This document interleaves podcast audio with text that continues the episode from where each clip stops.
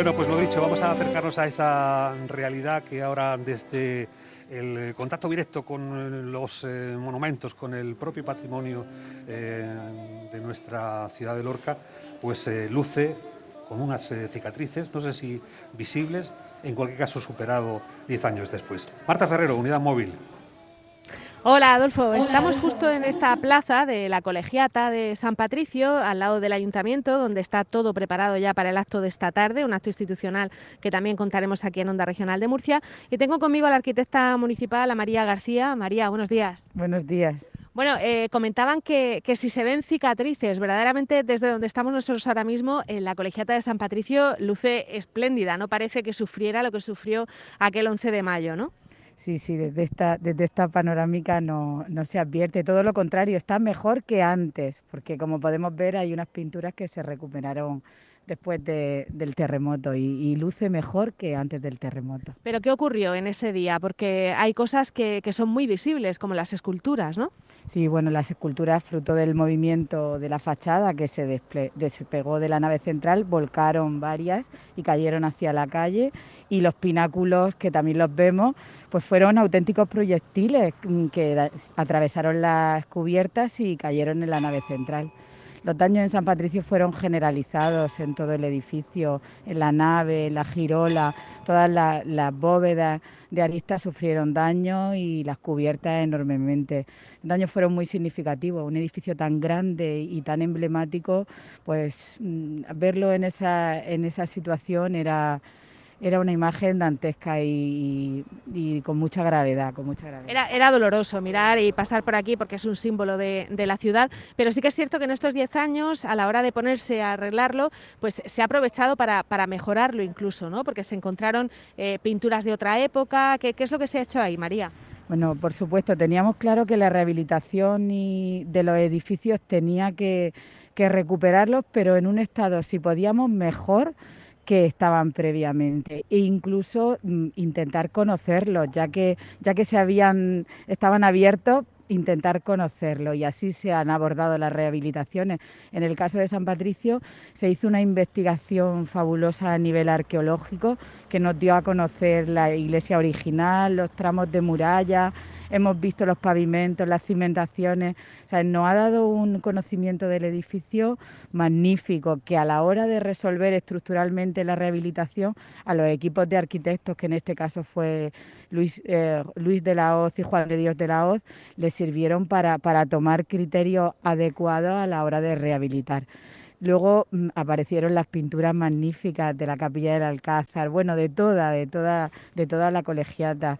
Y, y, hemos, hemos hecho una labor de, restauración, fruto de la intervención del plan director, y, es, magnífica la visión de San Patricio ahora, se abrieron unos huecos, eh, la visión de luz, de, de el, lo confortable que es ahora ver ese edificio vamos, sin lugar a duda ha, pegado un cambio impresionante. Eh, si algo recordamos los que no somos de Lorca de aquellos terremotos, quizás esa imagen de la iglesia de Santiago eh, que, fue, bueno, eh, era desoladora ver, ver esa iglesia cómo se había caído la, cúpula. Yo estuve unos días después y aún estaban todos esos escombros. quizás es la que más impactó, ¿no? Claro, la, iglesia de Santiago, por, por, por lo enorme de, de ese vuelco de la cúpula central, fue de la imagen, ¿no? La imagen del terremoto de Lorca es la iglesia de, Santiago, del patrimonio. Pero hubo numerosos daños en, numerosos edificios. La Virgen de la Huerta, el campanario, que como acordáis, sufrió la pérdida que, que que se volcó en el terremoto y unos daños generalizados en todo el edificio. Las clarisas, la, iglesia de los clarisas se derrumbó también, pues, la estación del ferrocarril que la perdimos, el castillo, todo. Si es que realmente de los edificios de patrimonio, las iglesias de los pasos que sufrieron tantísimo, la iglesia de Santo Domingo, la capilla del Rosario, con esos daños tan graves en la cúpula, y la iglesia de San Francisco con los daños en la torre tan significativos y en todo el interior. Así que los daños fueron tremendos en el patrimonio de, Lorca. Y, pero es verdad que esas actuaciones de emergencia que, se tomaron conjuntamente las tres administraciones para garantizar la estabilidad de, esos edificios tras la catástrofe, sembró el inicio de una restauración que diez años después pues quedan cosas evidentemente, pero la gran mayoría de esos edificios se han rehabilitado y puesto en valor y en uso, que era muy importante. ¿Qué queda por hacer, María? De patrimonio quedan cosas. Estamos terminando la plaza, estamos con la plaza de toros, estamos con el molino del Escarambrujo, que es un edificio muy importante que está también las afueras de, Lorca. Quedan todavía algunas casas solariegas que no se han rehabilitado. Y luego queda el parque de viviendas de del recinto histórico que, se derribaron, que, todavía nos quedan edificios por reconstruir, que aunque tienen las fachadas andamiadas, diez años después no se han reconstruido. Por problemas de, pues ya está, jurídicos, de, los, de aunar voluntades de los propietarios, que eso ha sido una de, de las dificultades a la hora de, abordar esas rehabilitaciones. Claro, las viviendas privadas siempre tienen esa, esa dificultad, ¿no? Todo lo que es patrimonio público, pues sois vosotros los que decidís cómo se hace y cuándo. Claro, esa, esa ha sido una de las, claro, los edificios de la iglesia, titularidad de la iglesia, las cofradías y los eh, edificios titularidad de la comunidad autónoma y del ayuntamiento, claro, esa, esa pega no los tenían porque había una, un claro compromiso en, en rehabilitarlos. Pero claro, los edificios de titularidad privada pues ya recae sobre ellos todas las condiciones que hay que cumplir para la rehabilitación. Y a día de hoy eso es lo que nos queda pendiente, el recinto histórico y sobre todo el, intentar que esas edificaciones de vivienda se vuelvan a reconstruir, que a día de hoy no, se han acometido. Eh, uno de los últimos que, se ha vuelto a poner en marcha para, todo el público, si no recuerdo mal, es el Palacio Guevara. ¿no? ¿Qué, pasó en el Palacio? Bueno, el Palacio de Guevara fue también un edificio muy dañado estructuralmente con, grietas generalizadas, los arcos sufrieron del, patio central y luego todo, eh, todo todos los bienes muebles que se exponían en el Palacio Guevara. Y una labor rapidísima de, embalaje, de llevarlo, a, de custodiarlos correctamente para que no para que no sufrieran. Y muchos de ellos ya lo hemos rehabilitado, lo hemos reincorporado a su posición original y queda pendiente una última actuación de, convertir ese paseo, ese Palacio de Guevara en un, en un museo medieval que, que, que nos que estamos en, ello, que es el último, el último hito que nos queda con ese edificio, que ha tenido numerosas intervenciones, con la última la fachada, que ha recuperado su, su esplendor, que es una fachada eh, magnífica. Hace 10 años tú eras ya arquitecta municipal, pero ¿cuánto tiempo llevabas trabajando? Yo, llevaba, yo llevo en el Ayuntamiento de Lorca desde el 2006 y en el 2011 fue el terremoto. Estaba. Llevabas cinco años y, no sé si tú te habías planteado que, en tu carrera te iba a tocar hacer algo, algo como esto, porque es, eh, no es, es la arquitecta municipal de un municipio al que hay que volver a hacer todo, casi.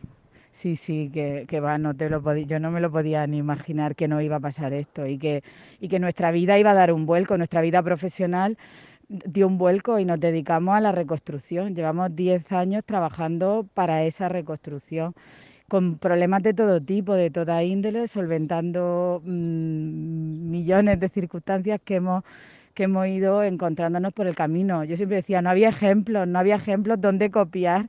De hecho, me contaba antes Andrés fuera de micrófono que en, ciudades de Italia se han rendido y lo han, eh, la ciudad de L'Aquila, por ejemplo, la han dejado tal cual, destruida. Exactamente, nosotros eso no, ni lo, todo lo contrario, tomábamos medidas de emergencia pensando en la reconstrucción. Ese día 12 pensábamos en la reconstrucción, andamiábamos cúpulas, andamiábamos eh, naves centrales pensando en que esos andamios nos servían para rehabilitar. Entonces se tomaron esas, medidas que fueron muy importantes. En la Águila como no, se tomaron esas emergencias con esos medios y, bueno, y ahí está el ejemplo. Pero nosotros es que tomamos medidas de emergencia pensando en que cómo nos podían servir para rehabilitar. Porque no podíamos concebir Lorca sin su patrimonio, no, no sería Lorca, ni los ciudadanos, lo tenemos como parte nuestro. Entonces era necesario recuperarlo cuanto antes. Se recuperó, diez años después prácticamente eh, no quedan cicatrices, queda alguna, por supuesto, pero no, no las que imaginábamos hace, hace diez años. Eh, ¿qué, trabajo te espera en el, en el futuro? Ahora, ¿piensas que va a ser lo que hace un arquitecto municipal en, en la normalidad? Que va, que va, Lorca no, que va. Ahora mismo estamos con la revisión del, plan especial del recinto histórico, estamos tramitándola y queremos llevar mm, el siguiente, el siguiente paso, porque efectivamente hay que adaptar la normativa a, la situación que nos pasó, porque tenemos que, tomar medidas para responder mejor. los daños fueron muy cuantosos y las normativas hay que adaptarlas a lo que nos pasó.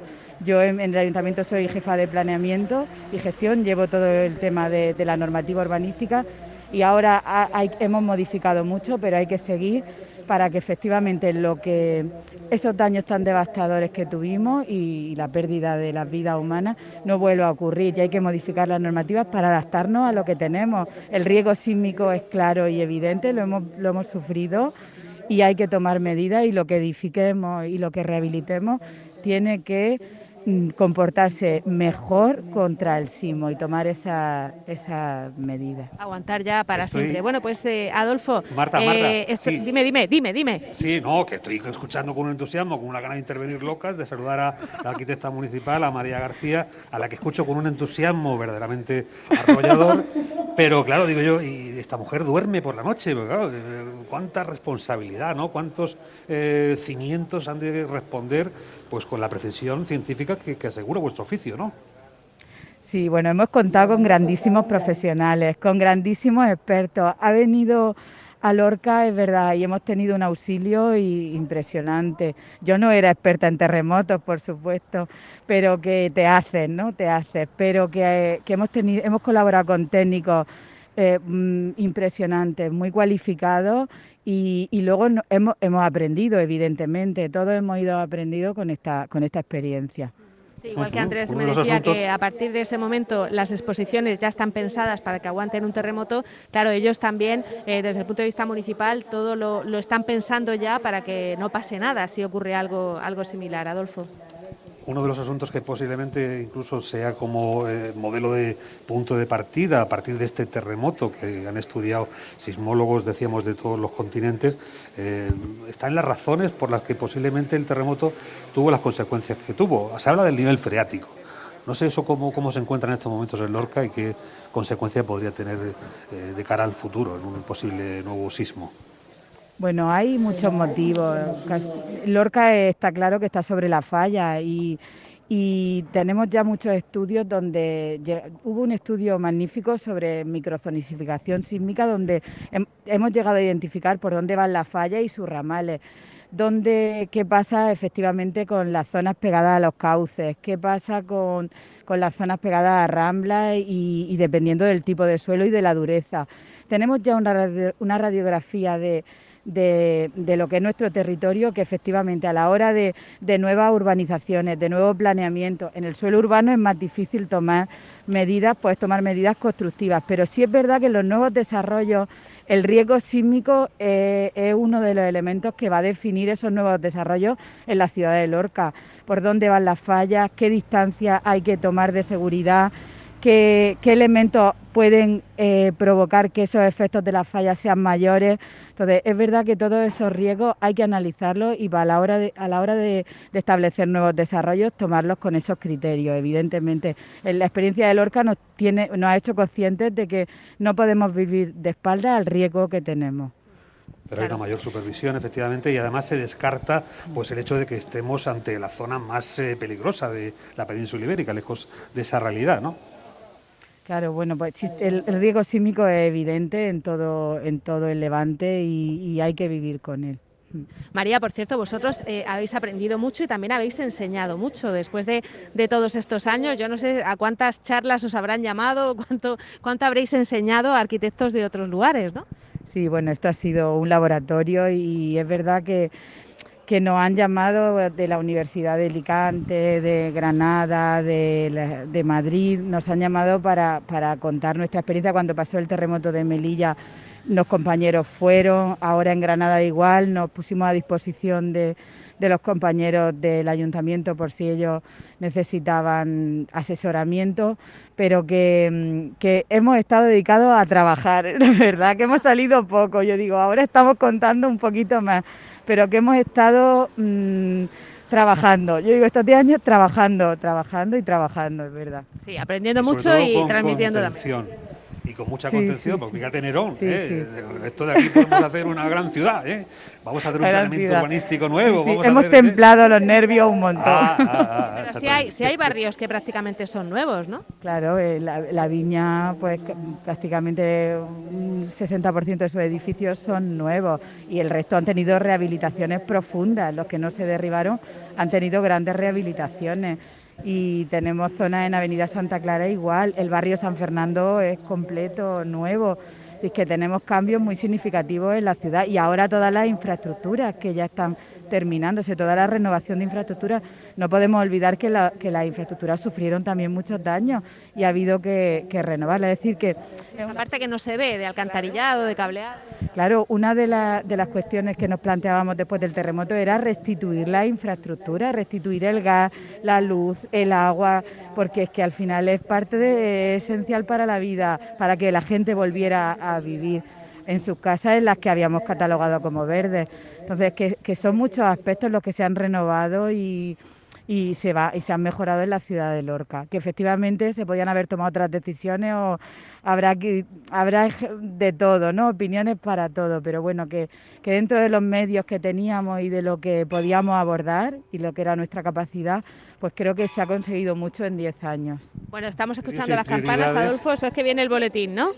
Eso es, eso es, viene el boletín y además tenemos ya por aquí también a Sonia Ian, nuestra querida Sonia, que bueno, pues nos acompaña también en este, en este tiempo de radio. Mira, suenan las campanas, enseguida vamos a llegar a las 11 eh, eh, de la mañana. También tenemos que hablar con Joaquín Azparren para que nos cuente todo, bueno, pues cómo lo vivió él, eh, de las primeras personas que llegaba aquí a, a Lorca. Sonia Ian, bienvenido. ¿Qué tal? Gracias por invitarme, por estar aquí hoy.